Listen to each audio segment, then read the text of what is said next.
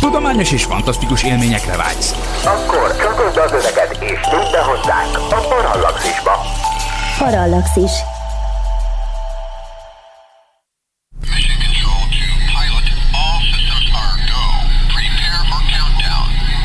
Five, four, three, two, one. Blast off. Benne a tilos rádió, és benne a szokolébresztő.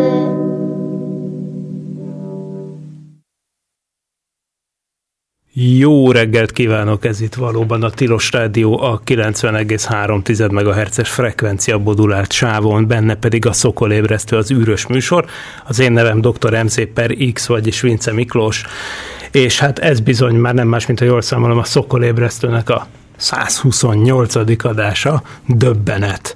Egyedül vagyok ma a stúdióban, Ö, ugye múlt héten nem így volt, Főleg, hogy múlt héten nem is volt szokorébresztő. Két héttel ezelőtt nem így volt, két hét múlva sem így lesz, mert vendégünk lesz jövő hét, két hét múlva, ugye ezt majd maga idében el fogom mondani, nagyon örülünk, sőt már is elmondom, Szentpéteri László fog majd hozzánk jönni, aki már többször járt nálunk megszólalni ilyen kelet-ázsiai és egyéb űrprogramokkal, sőt, katonai űrprogramokkal kapcsolatos témákban, és most szintén az utóbbi témakörben fogunk beszélgetni arról, hogy mi mindent látnak a felderítő műholdak, igazak azok a dumák, hogy le lehet olvasni a rendszámtáblákat odaföntről, meg ilyesmi. Reméljük, hogy addigra már ennek a dolognak nem lesz olyan közvetlen aktualitása, mert mint a katonai felderítő műholdaknak, mint manapság. De hát két hét múlva az még nagyon messze van, nagyon sok minden fog addig történni. Most viszont egyedül vagyok, Vince Miklós vagyok, és ugye a telefonszámunk viszont 215 37 73, ez az adás telefonszám. A vonalak jelen pillanatban be vannak kapcsolva, van azért témám, tehát azért nem készületlenül érkeztem, annak ellenére, hogy egyedül, sőt, ahogy ezt az ajánlóban írtam is, a műsor egyik fő témájának egy, hát valami jövőbe tekintőt akartam választani, ami azért mégiscsak kapcsolódik ahhoz, ami mostanában az űrtevékenységben történik. Ez pedig az Interstellar Probe nevű űrszonda koncepció, ami nem kevesebbet tűz ki célul, NASA által hát még nem mondhatni, hogy támogatott, de minden esetre a, a a, elképzelhető, hogy megvalósításra kerülő űrszondák közül ö, fogok egyről, egy tervről beszélni, ami a 2030-as években indulhat útra, és nem kevesebb lesz a célja, mint hogy a csillagközi térbe jusson el. Csillagközi tér, vagy interstelláris tér, ugye ennek megfelelően ennek az űrszondának az a neve, hogy Interstellar Probe, ami a, ugye a, a Marylandi Baltimore-ban levő Johns Hopkins Egyetem ö, Applied Physics Laboratóriának, tehát a fizika laborjának a, a, az űrszonda javaslata, ami a NASA-nak a, a, a Decadal survey került bele. Ugye a Decadal Survey az év, ilyen évtizedes felmérés, ami azt jelenti, hogy mindenféle uh, tudományos programot javasolnak itt a, a kutatók tesznek le az asztalra, hogy milyen űrszonda projekteket kellene megvalósítani, és hát ezek elég komoly tanulmányok, tehát itt például több mint 400-an dolgoztak ennek a tanulmány, tanulmánynak az összeállításán, és itt egy tényleg egy 500, 500 oldalas küldetéstervről van szó, tehát egy elég komoly dolog. Mm, és, és hát persze ez egyáltalán nem garancia arra, hogy ez a valami tényleg repülni fog, de minden esetre nagyon ígéretes a terv, és azért kapcsolódik ahhoz, ami aktuális, annak ellenére, hogy mondom, ez, ez 2030-as évtizednek a második felében indulhat útnak, tehát valamikor 2036 környékére várható ennek legkorábban az indítása. Azért van ennek némi aktualitása, mert az elmúlt héten történt az a, az a nevezetes megmozdulás, tehát tulajdonképpen történelmének jele, nevezhető esemény, hogy a NASA nagy rakétája, a, hát a szeretve gyűlölt Space Launch System, amit hát igazából nagyon sokat vártunk arra, hogy létrejöjjön. Werner Norbival volt róla egy teljes adás valamelyik régebbi szokolébresztőben, ami hát arra való elsősorban, hogy embereket szállítson a Holdra, vagyis a hold körüli pályára pontosabban, és ezek az emberek majd az Orion űrhajóban fognak helyet foglalni, legkorábban az Artemis 3 elnevezésű küldetés során, ami néhány év múlva várható, de már idénre várható az Artemis 1 nevű ember nélküli próbarepülése az Orion űrhajónak, ami lényegében körbe repülné a holdat több vízben is, és utána visszatérne a Földre. Ugye ehhez kellett egy új gigantikus rakéta. Azért mondtam, hogy szeretve gyűrött, mert persze nagyon örülünk mindig, amikor ilyesmi történik. Másfelől azonban, ugye, amint ezt a Werner Norbival több ízben kibeszéltük, ez egy, ez egy tipikus példája egy nagyon megszaladó állami beruházásnak, ez az SLS, Space Launch System, ami döbbenetes mennyiségű pénzt emésztett fel az elmúlt mondjuk másfél évtizedben, amióta így komolyabban elkezdődött a fejlesztés. Lényegében itt az a koncepció, ugye, hogy a régebbi űrrepülőgép rendszer fejlesztése során, a Space Shuttle rendszer fejlesztése során kiérlelt technológiákat használva, épüljön egy új rakéta, ami az új igényeknek, vagyis ezeknek a vissza a Holdra és tovább a Mars felé jellegű céloknak megfelel. Na most természetesen a Space Shuttle rendszer az olyasmi volt, amit a 70-es években terveztek, ugye a 80-as évek elejére lett kész, de lényegében a 70-es években tervezett mérnöki megoldások vannak benne, amik egyébként semmi baj, mert 2 meg 2 az ugyanúgy 4 2022-ben is, mint 1976-ban, tehát ezzel így önmagában nincs probléma. Én nem szeretek úgy érvelni, hogy a technikák elavulnak, ám de azonban kétségtelen, hogy annak ellenére, hogy 2 meg 2 az továbbra is 4, de hát közben azért történt egy más. Gondoljunk itt elsősorban az Elon Musk féle SpaceX-re, ami persze olyan formabontó új technikákkal jelentkezik, amik lényegében már mire megépül ez a rakéta, kérdésessé teszik, hogy mennyire lesz használva. Valószínűleg nem nagyon, de azért jelenleg úgy tervezi a NASA, hogy legalább 6 hetet épít ebből a rakétából, illetve a későbbi nagyobb változataiból.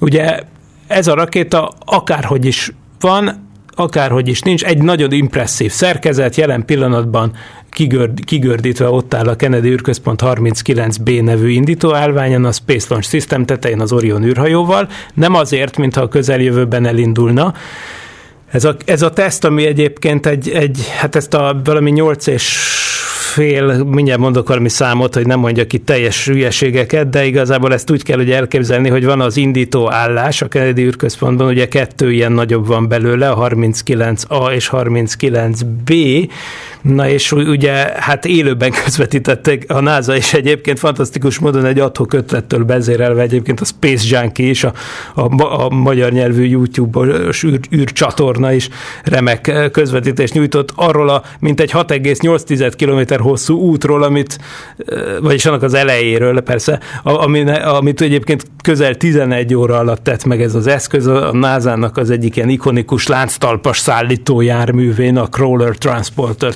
tetején kigördítették az indítóállásra. Nem azért gördítették ki az indítóállásra, mert már is indul, vagy hamarosan indul, hanem egyszerűen azért, mert hát ugye az van, hogy egy tesztet akarnak elvégezni, ami egy indítási teszt. Valami hangokat hallok, és nem tudom, honnan jön. Na mindegy. De, de remélem, remélem, hogy azért a hallgatók hallanak engem. Na, szóval az van, hogy, hogy egy indítási teszt az azt jelenti, hogy eljátszák lényegében a startot a T-10 percig, és erre április harmadikán fog sor kerülni, amiről Magyarországon mindenki tudja pontosan, hogy, hogy egy vasárnap lesz, tehát április harmadik egy vasárnapi nap, akkor, akkor fog a tervek szerint lezajlani a Space Launch Systemnek a tesztje, ami azt jelenti, hogy feltöltik üzemanyaggal az egész rakétát, és, és ott lesz a starthelyen, és teljesen el fogják játszani az egész folyamatot egészen a startig fölfelé, csak hát aztán ugye nem, nem fog el, bekövetkezni a start, mert hogy egyébként a start bekövetkezéséhez be kéne kapcsolni ugye a szilárd hajtóanyagú rakétákat, amik azonban arról nevezetesek, hogy azokat nem lehet kikapcsolni, ha egyszer bekapcsolta az ember. Ez azt jelenti, hogy, hogy, hogy például ha egyszer azok a hajtóművek, amik az oldalára vannak felszerelve a két gyorsító rakétára, azok begyulladnak, akkor onnan már nincs visszaút, akkor már menni kell de ez nem fog bekövetkezni, április harmadikán lesz egy teszt, ha remélhetőleg minden rendben megy, akkor oké, okay, mert akkor utána visszavontatják a nagy szerelőcsarnokba, a nagy 120 méter magas Vertical Assembly Buildingbe, függőleges szerelőcsarnokba, ami ott van a, a Kennedy űrközpontban, és hát ott még bütykölnek rajta egy kicsit, és várhatóan júniusban, vagyis úgy szokták mondani hivatalosan, hogy nem hamarabb, mint júniusban, vagyis legkorábban júniusban következhet be a start. Na, szóval ezt tudjuk, ez az Orion űrhajó próbálja ki, ami majd egyszer embereket fog szállítani Holdra. Oké, okay, ez az SLS. Na persze, ez a Decadal Survey visszakanyarodva az Interstellar Probra, az, az annak jegyében készült el, hogy azért föltették a kérdést azt, hogy ha már itt van nekünk ez a Benga nagy rakéta, amire embertelen mennyiségű pénzt elköltöttek, csak az első repülése egyébként a becslések szerint olyan 4 milliárd dolcsit fog elvinni. Utána nyilván a későbbi repülések azért már nem lesznek ennyire drágák, de hát azért mindenképpen komoly összeg, még így űrkutatási viszonylatban is. De hogyha már ez létrejött és megépült, akkor én föl is veszem a telefont. Halló? Halló, sziasztok, szia, elnézést. Jó reggelt. Kamionos vagyok. A napokban néztem a Youtube-on egy előadást erről a űrhajó lánctalpas hordozóról. Uh-huh. Megdöbbenéssel néztem és konstatáltam, hogy mi minden problémával kell szembesülnie ahhoz, hogy azt a rövidke távot megtegye. Már eleve az gond volt, illetve kérdés volt, az probléma volt, hogy milyen meghajtással, dízel, elektromos, és, és, és mert ugye, hogy nem rázkódhat, nem mozdulhat, egy ilyen tömeg az a legkisebb billenésre is leborulhat, és hogy ö, micsoda probléma az utolsó, nem tudom, pár száz méter, mert oda azért nem tudom hány fokos emelkedőn, és hogy micsoda műszerezettség, mert micsoda kifinomult ö, technológia kell ahhoz, az ember el sem hinné, azt hinné, hogy oda valahogy oda rögzítem, oda spaniferezem, és akkor ez majd viszi. Hát nem, nem ilyen egyszerű, mint ahogy semmi nem ilyen egyszerű ebben a témában. Csak uh, annyit szerettem volna, hogy, hogy, hogy megnéztem, és, és, és ilyenkor döbben rá az ember, hogy ez nem úgy működik, ahogy én ezt elképzelem, vagy bárki, hogy ez ennél sokkal komplikáltabb és összetettebb. Úgyhogy igen, hát ez nagyon jó kiegészítés, köszönjük szépen. Én köszönöm, és hallgatlak. Igen, hello. köszönjük, hello.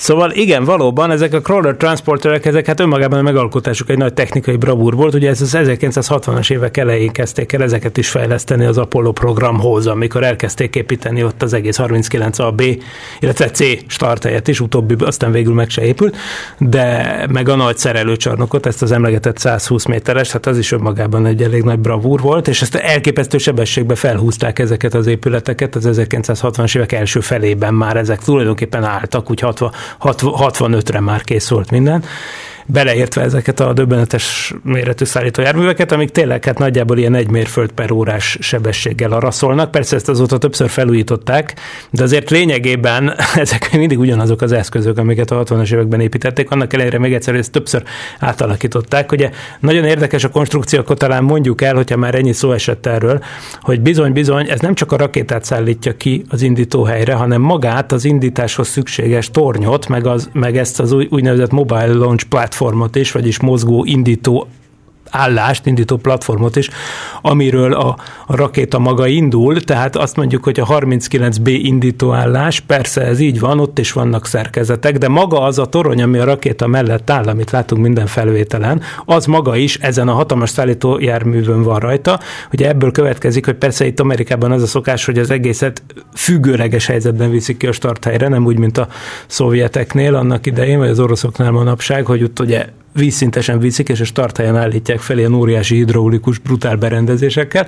De hát itt függőlegesen szerelnek, függőlegesen visznek ki mindent, és akkor végén, amikor ez az egész mobile launch platform elment oda, a 39B-re ez esetben, akkor utána kimászik alóla ez a bizonyos óriási lánctalpas, és akkor visszamegy szépen a, a VAB, vagyis a függőleges szerelőcsarnok közelébe. Hát szóval mindenképpen egy, egy impresszív dolog, és, és, és, és, és egyébként óriási feneket kerítettek neki, volt ott egy marching band, ami ott játszott, tehát egy rendes ilyen, hogy hívják ezt, katonazenekar, ami amerikai hazafias indulókat, meg a himnuszt, meg ilyeneket játszották el, aztán ott volt természetesen ugye a NASA vezetője, aki beszédet mondott a nagy kigördítés tiszteletére, tehát ezért csináltak egy kis média eseményt ebből, hát értető is, sok pénz elment rá, és sok időbe került, de most végre ott áll az álláson. Na és akkor ez a kérdés, hogy, hogy az emberes holdprogramon kívül kívül mi mindent lehetne még csinálni ezzel az eszközzel. És akkor erre volt egy javaslat, tehát hogyha már itt van egy ilyen benga nagy rakétánk, akkor azzal ugye az is lehet, hogy veszünk egy nem túl nehéz űrszondát, mondjuk egy olyat, ami csak 860 kiló, és viszont valami írdatlan kezdősebességet adunk neki, hiszen a rakéta nagy. Persze, ez azért jó, mert akkor nyilván egy megvárható idő alatt elég messzire el lehet jutni. Mi az az elég messzire, és ez a kérdés, hogy miért akarunk oda menni? Hát ugye nyilván itt az a cél, hogy nagyjából olyan 200-300 kötőjel 1000 csillagászati egységig levő távolságig el kéne juttatni valamit. A csillagászati egység ugye a napföld átlagos távolsága, az körülbelül 150 millió kilométer. Na ennek az akár ezerszerese messzeségben is ugye olyan helyen vagyunk, ami még egyáltalán nem egy másik csillagrendszer, tehát bizonyos értelemben az még abszolút a naphoz köthető régió, tehát ugye e összehasonlításképpen mondom, hogy ez, ez, ez olyan messze van, hogy, hogy, hogy itt nem, nem lehet arról beszélni, hogy egy másik, mondjuk a legközelebbi csillaghoz a négy, fényévnyi, négy fényévnyire levő Proxima vagy Alpha Centauri környékére elmenni. Húha, csak nem egy telefon. Megakadunk. Halló? Szép öreget Mindig öröm, hogyha sikerül betelefonálni az egyik kedvenc műsoromba. Ha már többször említetted a pénzt, ez már a web társadalmi is eszembe jutott, illetve pont akkor jött szembe a két adat. Ugye ott egy 11 milliárd ö, dollárról beszélünk, itt pedig említette egy 4 milliárd ö, dos fejlesztést. Hát csak az első startára, tehát a fejlesztés az ennél ja, azért lényegesen nagyobb. Igen, igen, igen, igen. igen. Hogy egy, egy kontextusba helyezem a dolgot. A pont akkor, amikor a webnél felhozták ezt a 11 milliárd dollárt, akkor volt a neten keringett a hír, hogy a Musk 20 millió dolláros valamit megszavaztatott, hogy annak befizeti az adóját, ami 5,5 millió dollár. A Musk vagyona 260 valahány millió, vagy 300 valahány millió. És akkor hasonlítjuk össze ezeket az összegeket, hogy egy, egy magánember most azt félretettük, hogy jó vagy rossz, vagy kinek milyen íze van. Egy 20 millió Bocsánat dolláros... a javításért, tehát a masznak 200 valahány milliárd, nem millió, ja, hanem milliárd, milliárd dollárra Igen. vagyon. Igen, Igen a becsés. Arról volt szó, hogy 20, 20 milliárd után fizetett aha, aha. volna be 5 milliárd, 5,5 milliárd adót. Aha. Tehát, hogy itt vannak ezek az összegek.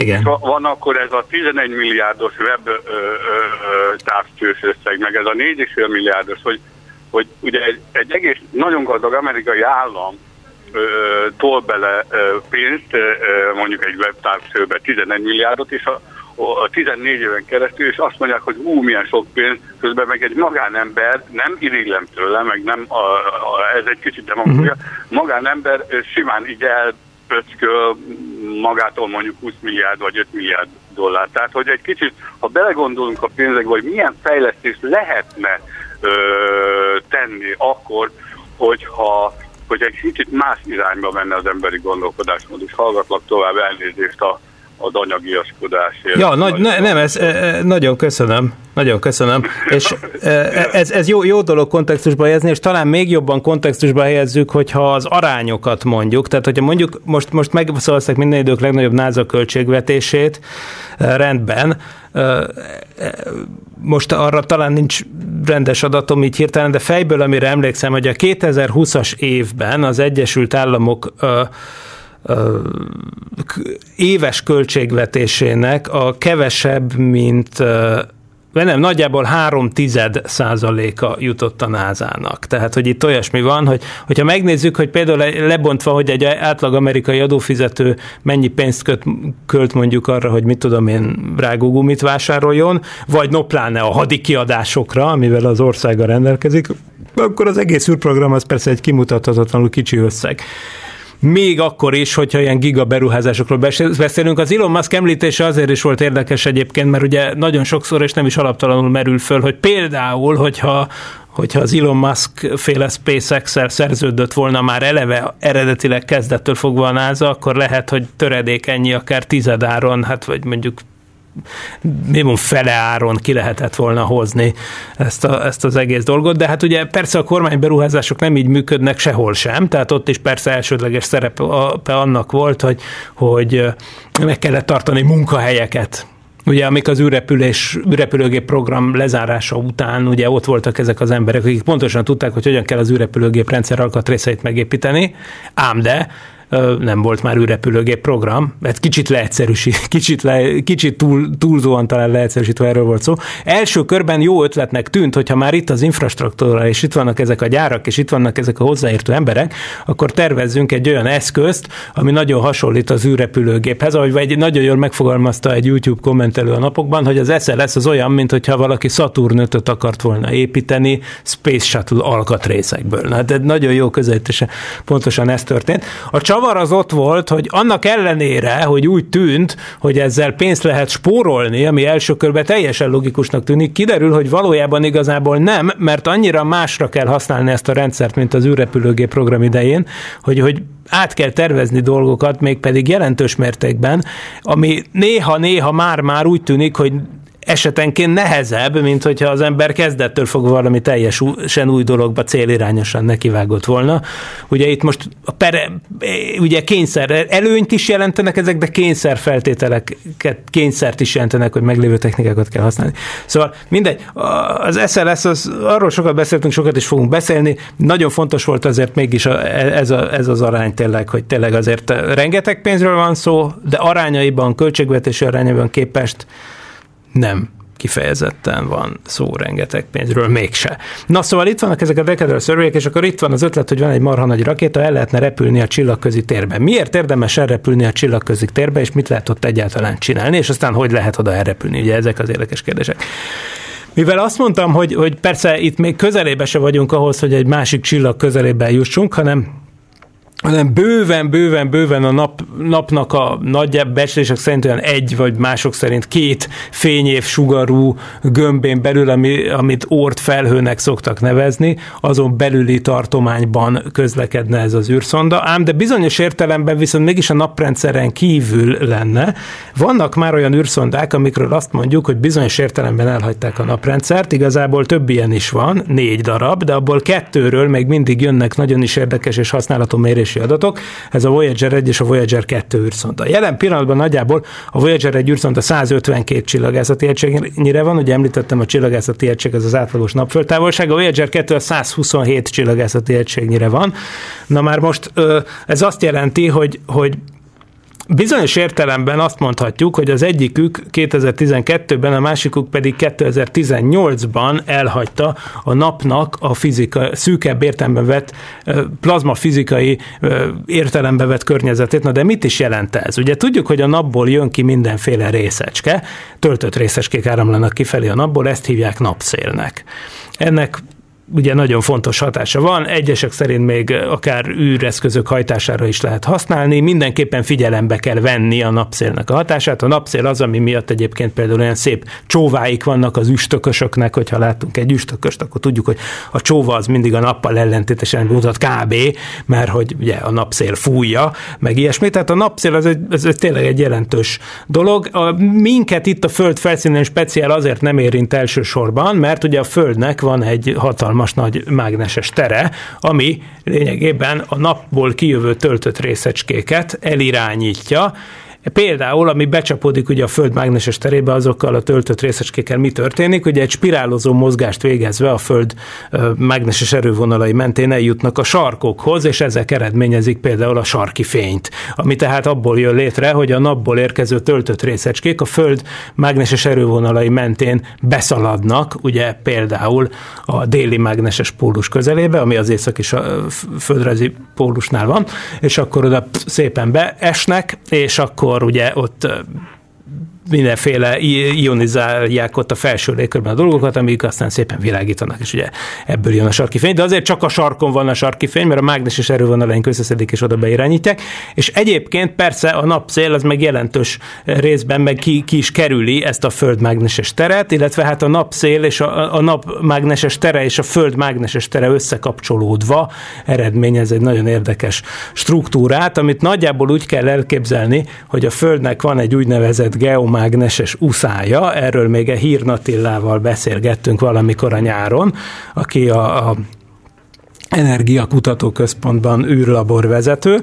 Na és, és ugye az, ez a geomágneses uszály, ez úgy néz ki, hogy a Föld mágneses tere tényleg mint egy ilyen mint egy ilyen, hogy mondjam, csak egy ilyen, hát mint egy mennyasszony, aki ott végig vonul, ugye, és, és húz maga után egy uszályt, na hát úgy kell itt is elképzelni, hogy a, a napszél az a földele, a nappal ellentétes irányba így megnyújtja hátrafelé ezt a földmágneses teret, tehát azért ez nem pontosan úgy néz ki, mint amit ugye a vasreszelék kirajzol, amikor rászórunk a rúdmágnes közelébe, ami a szépen ismert, iskolából ismert ilyen dipol mágneses teret kirajzolja. Hát a földmágneses tér is jó közelítéssel ilyen, de az alakját át, azt jelentős mértékben eltorzítja a napból kiáramló napszél, illetve a nap mágneses terének a hatása, és egyébként persze, mivel hogy az erővonalak össze kell, hogy záródjanak, ez a mágneses uszály, ez nem az van, hogy elmennek az erővonalak a végtelenbe, és aztán ott csinálnak valamit, hanem szépen azok jó nagy távolságban rákapcsolódnak magának a napnak a mágneses terére, mert hát a napnak is van egy óriási mágneses tere,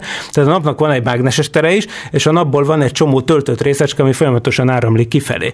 Bizonyos értelemben ilyen értelemben ezzel van tele az űr a naprendszerben, tehát az űr az nem üres, ugye ilyen értelemben tele van plazmával, hát a tele van az ugye nyilván azt jelenti, hogy köbméterenként kóvályog, mit tudom én, száz részecske, tehát hogy nem, nem, nem jelentős, viszont ugye azok nagyon gyorsan mennek, és, és persze jelentős hatásuk lehet. Mint ahogy esetenként van is, hát például amikor tudjuk, hogy kitör egy nagyobb és, és persze jelentős hatásuk lehet. Mint ahogy esetenként van is, hát például amikor tudjuk, hogy kitör egy nagyobb mit tudom én, nap, napkorona kitörés például, akkor bizony az akár a földi energia ö, szolgáltatást is befolyásolhatja az elektromos rendszert, stb. stb. A műholdakról nem is beszélve. Szóval hát ez van, és akkor egy ilyen fizikai környezet a naprendszer, és akkor mondtam, hogy ugye a Földnek van egy mágneses védőburka, ami máshogy viselkedik, mint azon a védőburkon kívül, mondjuk például a hold távolságában, már ezt nem érezzük a föld védőburkának a hatását, ott már bizony konkrétan nagyon fontos szerepe van a napszélnek, meg a napmágneses térnek. Nem véletlen, hogy egyébként az Apollo 11-re, hogyha emlékszünk, hogy, hogy mi történt ott, ugye az egyik első dolguk volt az űrhajósoknak, amikor kiszálltak a holdra, hogy leszű, leszereltek egy ki, ki teregettek, úgymond, és a nap felé fordítottak egy fóliát, amivel napszélből származó részecskéket akartak fogni, és ez sikerült is. De ezt például földkörüli pályán ugye nem lehetett volna megtenni, hiszen az még bőven a föld mágneses terén belül van. Tehát most a nap mágneses terében van tulajdonképpen az egész naprendszer, és és ez az, hogy na milyen értelemben beszélünk itt a naprendszerről, mert hát bizony, bizony, ez a határvonal az, ami a napmágneses terének úgymond a vonzás körzete, meg a nap szél által uralt tartománynak a vonzás körzete. Ez az a, a, a tartomány, amit elhagytak ezek a Voyager űrszondák a 2010-es években. Ugye ezt abból lehetett észrevenni, hogy ezek az űrszondák bizony, bár 1977-ben indultak, de csodálatos módon még mindig üzemelnek, köszönhetően a plutóniummal működő rádióizotopos termoelektromos generátoraiknak, ami tulajdonképpen egy hasadó anyaggal működtetett termoelem, tehát nem egy klasszikus értelemben vett atomreaktor nem az, hanem egyszerűen ott van egy hasadó anyag a fedélzetén, ami, ami hőt termel, miközben hasad, és ezzel a hővel tulajdonképpen ilyen termoelemmel lehet áramot csinálni. És ez még mindig működik, de természetesen, mint minden nukleáris energiaforrás, ugye ennek is ugye van egy ismert felezési ideje, ami azt jelenti, hogy végül is exponenciális ütemben, vagyis adott idő alatt kb. felére csökkenő mértékben bizony csökken az ebből jövő teljesítmény, mert hát szépen bomlik el a plutónium. Ebből az következik, hogy ugye a Voyager űrszondáknak a rendszereit szépen sorban ki kellett kapcsolni, Például ilyeneket, mint a kamera, azokat már ugye nyilván az elsők között kikapcsolták, mert rengeteget fogyasztott, de pont az ilyen, ilyen töltött részecskemérő, mágneses térmérő, ö, ö, elektromos térerősségmérő műszerek, ezek keveset fogyasztanak, és azért ezek még valamelyest működnek, de persze majd ezeket is ki kell kapcsolni, tehát sajnos azt lehet mondani, hogy hát a 2020-as évek közepén a Voyagerek már lényegében teljesen ki lesznek kapcsolva Tehát ez azért valamelyest számítható. Na de még működnek ezek a cuccok, és mit vettek észre? Hát 2012 környékén vette észre a Voyager 1 azt, hogy, hogy egyik napról a másikra tényleg ugrásszerűen a plazma sűrűség az hihetetlenül megnőtt, ami azt jelenti, hogy ugye sűrűbb részecske közegbe került, mint addig, ami és egyébként a részecskék sebessége is, ugye ezt úgy lehet mondani, hogy a hőmérséklet, ugye a hőmérsékletről már beszéltünk néhány adással ezelőtt, hogy, hogy volt a Parker Solar Probe kapcsán, hogy az, hogy mennyi a hőmérséklet egy olyan helyen, ahol alig van valami, mert hát tényleg szinte a legjobb földi vákumnál tökéletesebb vákumban mozog ez az űrszonda, tényleg néhány kósza részecske van, akkor is, ha azt mondom, hogy megugrik a sűrűség, az is azt jelenti, hogy alig van ott valami. Tehát nem nagy hő van ott, de nagy hőmérséklet, hiszen a hőmérsékletről azt tanultuk a Szokol ébresztőben, ugye, hogy az a részecskék sebességével kapcsolatos. Tehát ez azt jelenti, hogy a részecskék gyorsan mennek. Ezt átszámoljuk hőmérsékletbe, akkor azt mondhatjuk, hogy olyan 50 ezer fokos tartományba lépett be a, a Voyager, ami persze lényegesen több volt, mint ami azelőtt történt, és tehát, eh, mint amit azelőtt mért. Tehát egyértelmű volt, hogy áthaladt valamiféle határfelületen, ahol teljesen más fizika van, mint azelőtt, és ezt interpretálták úgy a, a kutatók, hogy ez a heliopauzának az átlépése volt. A heliopauza az micsoda? Hát az, az mondjuk pont ez a határfelület, ahol ugye véget ér a napnak, a napmágneses térnek és a napból kijövő uh, izének, napszélnek a, az uralma, és ott viszont azon kívül meg mi van? Hát a csillagközi mágneses tér és a csillagközi szél, vagy a galaktikus szél. Ugye az is ugyanúgy ilyen töltött részeskékből álló valami, de az már nem a napból jön ki, hanem ott elsősorban ugye arról van szó, hogy, hogy más csillagokból, vagy a galaxis, közepé, galaxis közepéről, vagy akár a galaxison kívülről jövő részecskék záporoznak folyamatosan, amik tehát éppen úgy nem jöhetnek be a naprendszer belsejében, mint ahogy a Föld mágneses tér esetében elmondtam, hogy a Föld mágneses tér belsejébe sem juthatnak be igazából olyan nagy sűrűségben a napból jövő részecskék.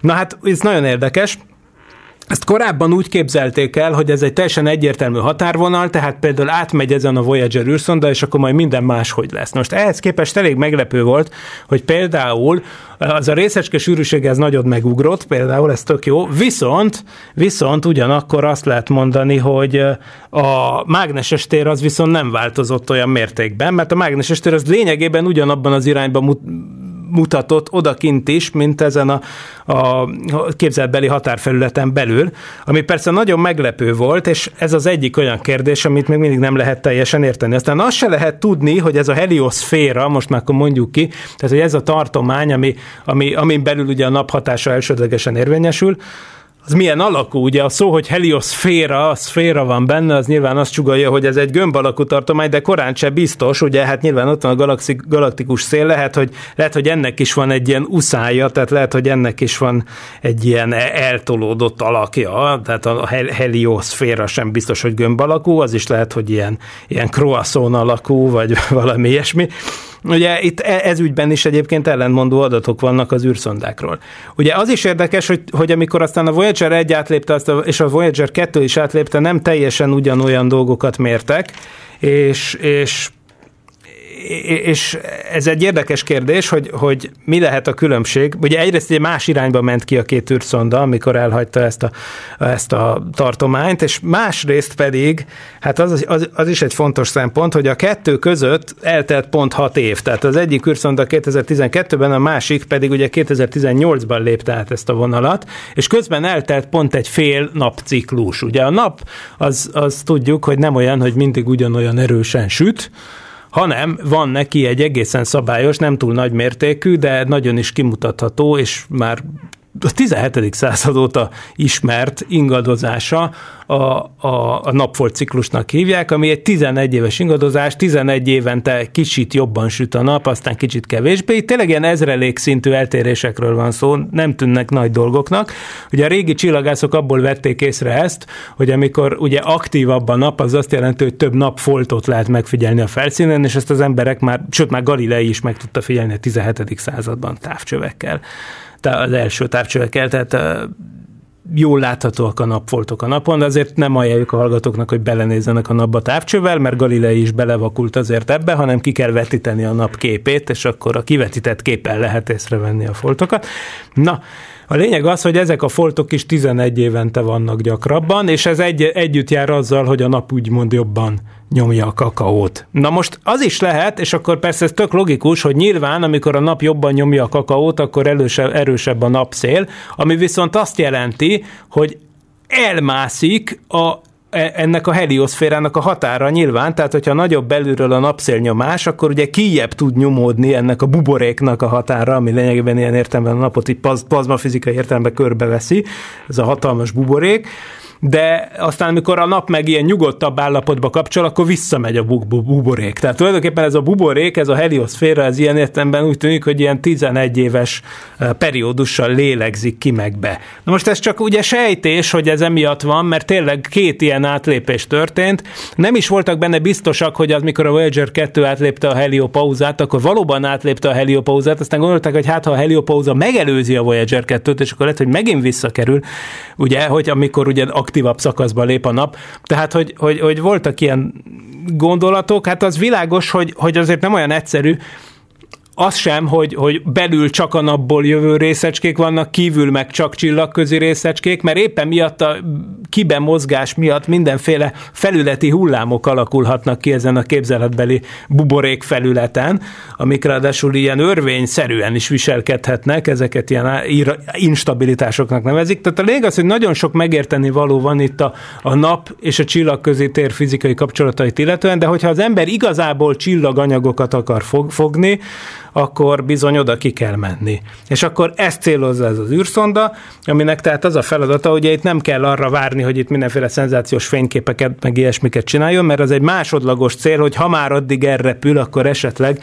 a külső naprendszerben, a Pluton kívüli vidéken útközben meg lehetne látogatni néhány ilyen úgynevezett Kuiper objektumot, de ez csak ilyen másodlagos cél. Az elsődleges cél az, hogy ezt a mindenféle nagyon kifinomult ilyen mágneses térmérő és plazmamérő műszerekkel, sokkal fejlettebb cuccokkal, mint amikkel a Voyager rendelkezik, ilyenekkel felszerelve menjen el oda egy űrszonda.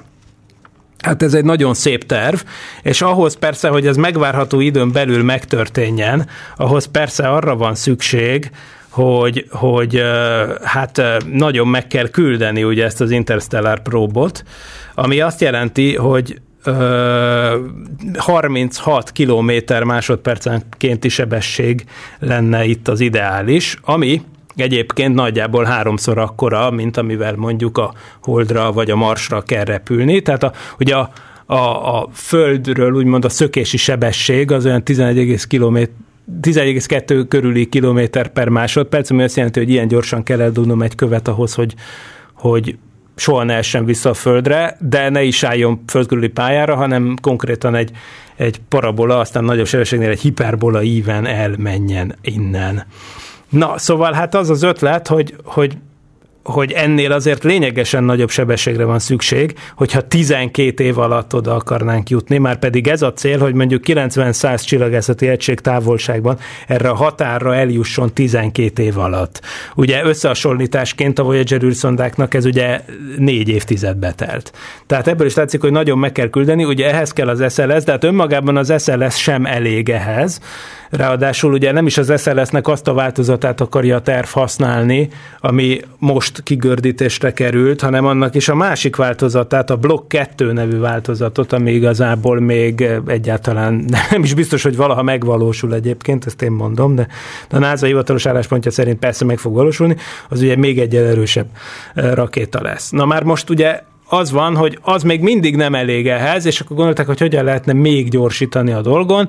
Ugye vannak erre bevett módszerek, például ilyenek a hintamanőverek, nagy erős, na, nagy gravitáció, nagy bolygó mellett, hogyha az ember elrepül, akkor az ugye megváltoztatja a pályájának az irányát, és ha megváltoztatja a pályájának az irányát, meg a, a sebességet megváltoztatja, azzal lehet tulajdonképpen a bolygótól energiát lopni arra, hogy még gyorsabban repüljön az ember kifelé a naprendszerből. Ugye a Jupiter ez egy kifejezetten hálás célpont erre. A Voyager űrszondák is persze útba ejtették a Jupitert, nyilván azért is, mert érdekelte őket a Jupiter, de egyébként ezzel ők gyorsultak, meg irányt váltottak is, és pont mentek tovább a Saturnus felé.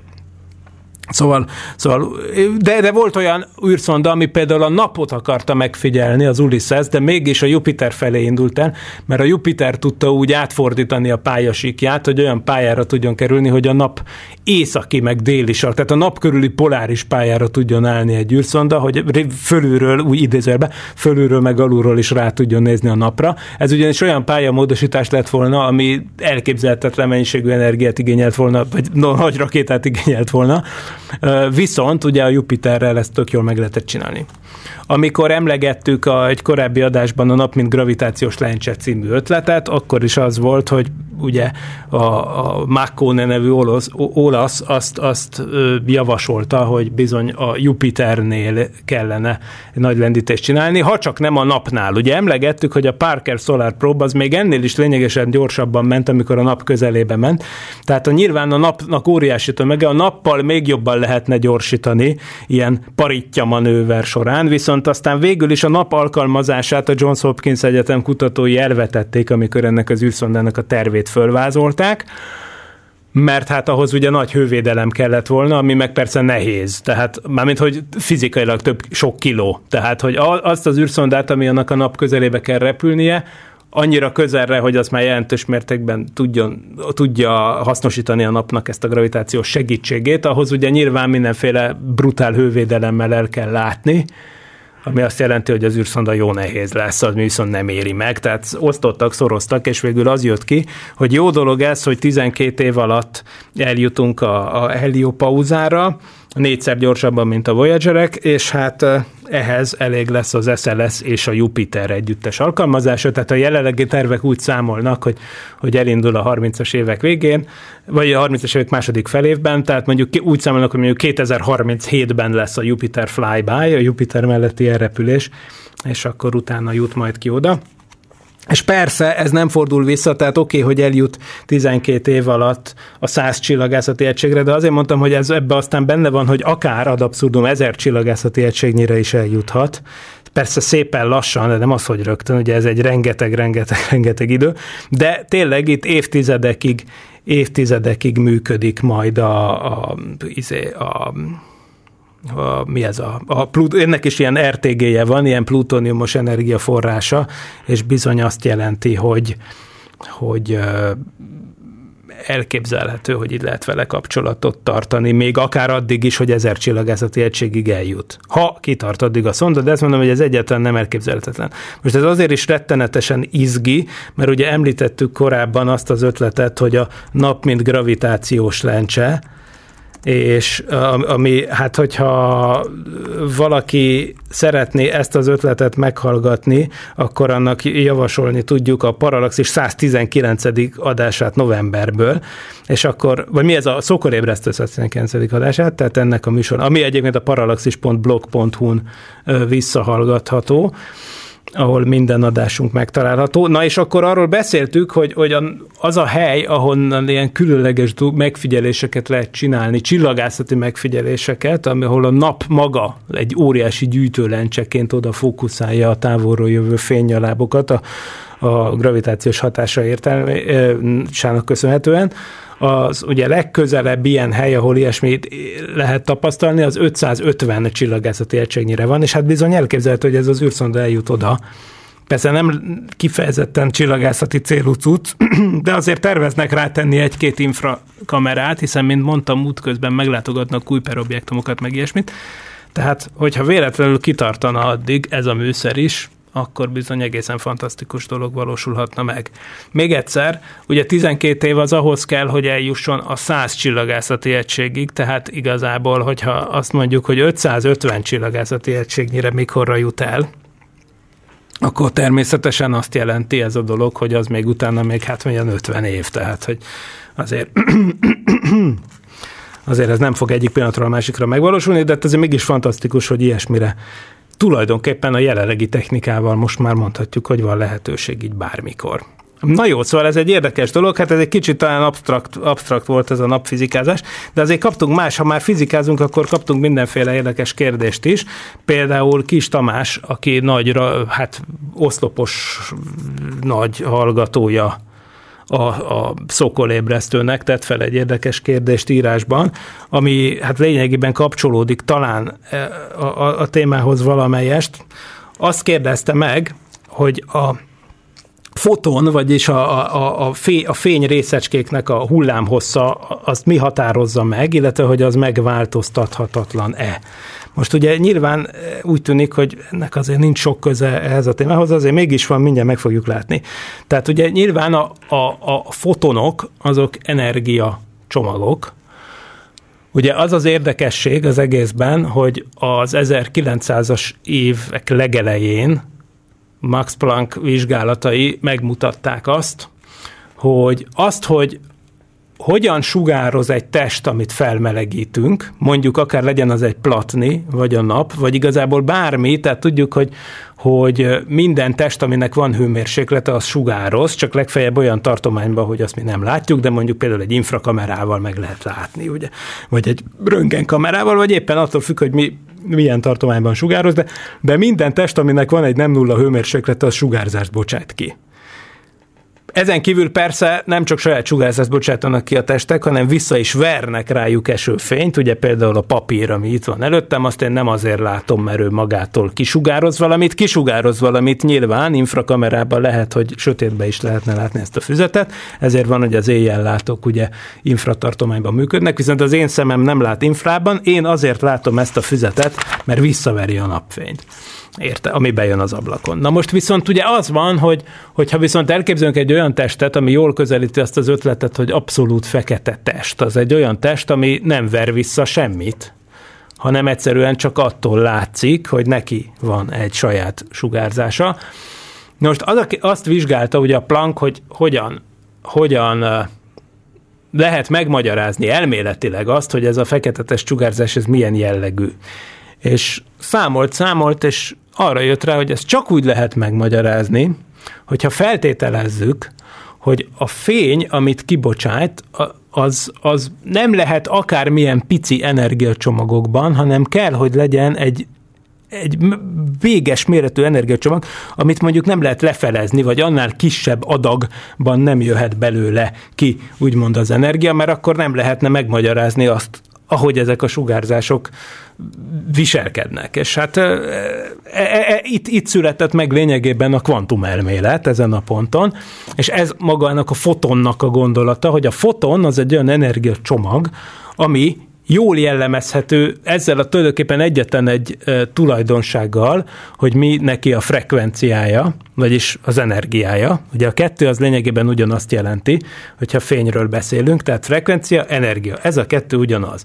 Most a fotonnak, ennek a fény vagy energia csomagnak tulajdonképpen, amit mi fény formájában érzékelünk, mert így vagyunk kitalálva, ennek van egyetlen egy jól, def- vagy nem több tulajdonsága van mondjuk, van még, még egy tulajdonsága, de van egy nagyon fontos elidegen, elidegeníthetetlen tulajdonsága, ez pedig a frekvenciája. Most az, hogy ez a frekvenciája mennyi, a frekvencia az bármi lehet, de a foton energiája az mégsem lehet bármekkora, hanem ennek a frekvenciának, meg egy számnak, ami egy állandó, ami mindegy, annak a frekvencia által meghatározott méretű adagok lehetnek ezek a fotonok, és csak akkorák lehetnek. A foton, ami tehát lényegében egy energiacsomag, az sok mindentől lehet épp olyan frekvenciájú, amilyen. Például mondjuk gondoljunk arra, hogy például egy atomi folyamat van, és akkor mondjuk az van, hogy egy magasabb energiaszintről egy alacsonyabb energiaszintre kerül egy elektron egy atomban, mert történik vele valami, és közben az energia különbséget mondjuk egy vagy kettő foton formájában kisugározza és akkor történik ilyen. Na most ugye az a kérdés, hogy meg, megváltoztatható-e az adott fotonnak a frekvenciája. Most ez, ez megint egy érdekes kérdés, hogy mit értünk ez alatt. De talán úgy merülhetett föl a kérdés, hogy, hogy ugye beszélünk ilyesmikről, hogy vörös eltolódás például. Itt is többször felmerült, ugye Detre őrs is sokszor emlegette a dolgot. Ezt általában ugye a Doppler effektussal szoktak kapcsolatba hozni, ugye, hogyha valami fényforrás távolodik tőlünk, és a sebessége mondjuk elég nagy ahhoz, hogy valamennyire összemérhető legyen a fényjel, akkor bizony azt vesszük észre, hogy hát nagyon pongyolán fogalmazva pirosabbnak tűnik a fénye. Tehát ha mondjuk fehér volt eredetileg, akkor azt látjuk, hogy a rózsaszínes pirosos lesz, hogyha megy tőlünk el. Nyilván ezt nem látjuk, mert nem a általunk ismert hétköznapi fénytartományokban van, hanem azokban a tartományokban jelentkezik ez a vörös eltolódás nevű jelenség, ami ugye, hogy mondjam, a fénysebességgel összemérhető nagyságrendű. Na most ugyaneznek a fordítottja a kék eltolódás, hogyha közeledik felé megy test, nagyon gyorsan, akkor annak a fénye az a kékbe tolódik el. Most, hogy ennek mi a helyes magyarázata, abban nem mennék bele, mert nagyon sokszor szoktuk ezt mesélni azzal, hogy ez nagyon hasonlít arra, amit a, a mentőautó csinál, ugye az is, amikor közeledik felénk magasabbnak halljuk, amikor távolodik tőlünk, akkor mélyebbnek halljuk. Oké, okay, oké, okay, oké, okay. ez mindez igaz is. Első közelítésben rendben is van a magyarázat, azért a fény az trükkösebb, mert ugye Einstein óta azt is tudjuk, hogy a fénysebessége, a fénysebessége az viszont minden vonatkoztatási rendszerből ugyanannyinak tűnik.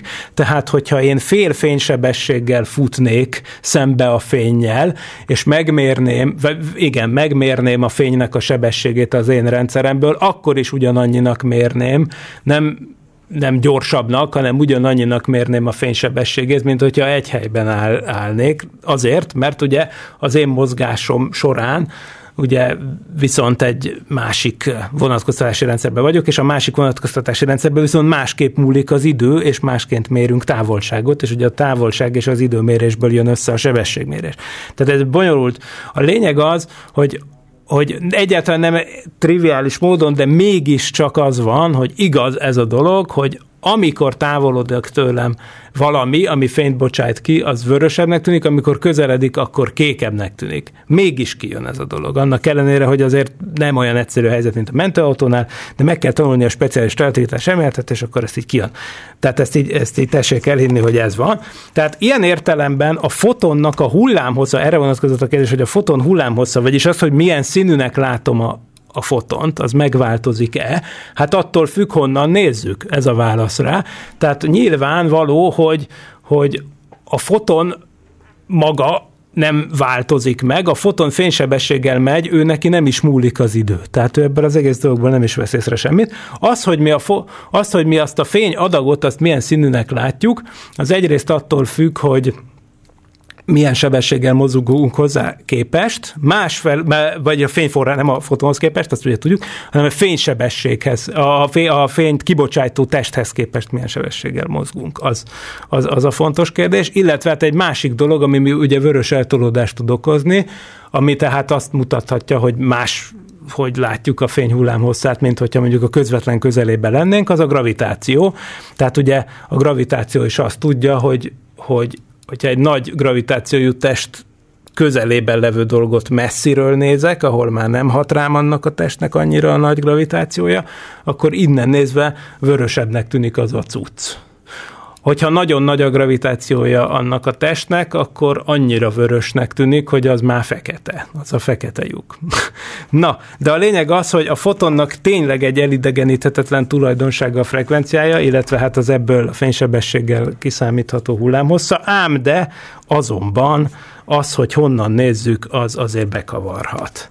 Emiatt végül is mondhatjuk, hogy megváltoztatható a hullámhossz, amit észlelünk, Na, ennyit tudok erről elmondani, mindjárt kifutunk az adásidőből. Még azt megígértem, hogy két témára reflektálok, pedig négy perc maradt. Ugye az egyik az, hogy, hogy sárga ruhában érkeztek az űrhajósok, a sárga-kék ruhában, ugye megérkezett az ISS-re a Soyuz MS-21 legénysége, a váltó legénység, három oroszból áll, Oleg Artyemjev, ugye Gyenyis Matyvejev és Szergej Karszakov, ugye az utóbbi kettő az újonc, 83-ban meg 84-ben születtek az urak, de mind a hárman egyébként mérnöki végzettségűek, és a Bauman műszaki fő egyetemen végeztek Moszkva mellett, ami hát kb. az MIT-nak az orosz megfelelője. Na már most ugye az van, hogy ők ugye látványosan kinyitották az ajtót, megölelgették amerikai és egyéb barátaikat, és sárga-kék uniformisba lebegtek át. Felmerült az ötlet, hogy bizonyára ők ilyen módon fejezik ki a szolidaritást Ukrajnával. Én olyan, áll, olyan álláspontot képviselek, hogy igenis, meg nem is, mert ugye természetesen ezt ők sose fogják bevallani nyilvánosan, mert hát ugye tudjuk, múltkor kibeszéltük a Rogozin mestert, Dmitri Rogozint, a Roszkozmosz elnökét, hogy hát ő bizony nem nem finomkodik a kérdést illetően, hanem fullba nyomja a putyini propagandát a Twitteren. Na, viszont az űrhajósok azok persze tájékozott emberek, nemzetközi űrprogramokban vesznek részt, nemzetközi űrállomásra mennek, igenis elképzelhető, hogy tudatosan választották ezt. Annak ellenére, ami viszont szinte biztos, hogy igaz, hogy ezt a szintök már régebben kitalálták, és azért választották, mert az emlegetett Bauman Műszaki Főiskolának ez a sárga-kék a két hivatalos színe, ami egyébként a küldetés emblémájában is visszaköszön. Ez triviális. A, a, amit viszont én állítok az az, hogy ezzel együtt tény, hogy volt náluk más színű ruha is, és tény, hogy ők maguk sem egy kő alatt élnek, tehát ők is tudták, hogy, hogy az, hogy, hogy éppen most történik ez az egész, hogyha valaki felvesz egy sárga-kék ruhát, annak most üzenete lesz. Én is egyébként a Verespálni gimnáziumba jártam, annak is sárga és kék a két hivatalos színe. Nagyon szeretem a Verespálni gimnáziumot, Viszont ugyanakkor, hogyha én most egy élő adásba bemennék sárga-kék ruhába, akkor azt nem lehetne másképp értelmezni jelen pillanatban, mint hogy én Ukrajnáért állok és hiába mondanám, hogy hát én igazából csak az iskolámat akarom népszerűsíteni, volt iskolám az Alma Mátert, de hát azért mégis. Most, és ráadásul megkérdezték az űrföld sajtótájékoztatón Art, Artyemjev parancsnokot, hogy miért választott ezt a szint, és akkor ő, ő sejtelmes vigyorral azt mondta, hogy sok sárga anyag maradt a raktárban, és el kellett valakinek használni, tehát nem azt mondta, hogy izé, hogy hát most a Bauman színeiben pompázunk, pedig ezt is mondhatta volna, de nem ezt mondta. Na, hát szóval valahogy így, így van ez a helyzet, ugye ennyit az aktualitásokról. Viszont az adásidőnk az véget ért, úgyhogy ez volt már a szokolébresztő, két hét múlva vagyis április 4-én jövünk majd legközelebb, a terveink szerint Szentpéteri Lászlóval fogunk akkor beszélgetni. Most pedig mindenkinek nagyon jó napot kívánunk és jó hetet. Sziasztok!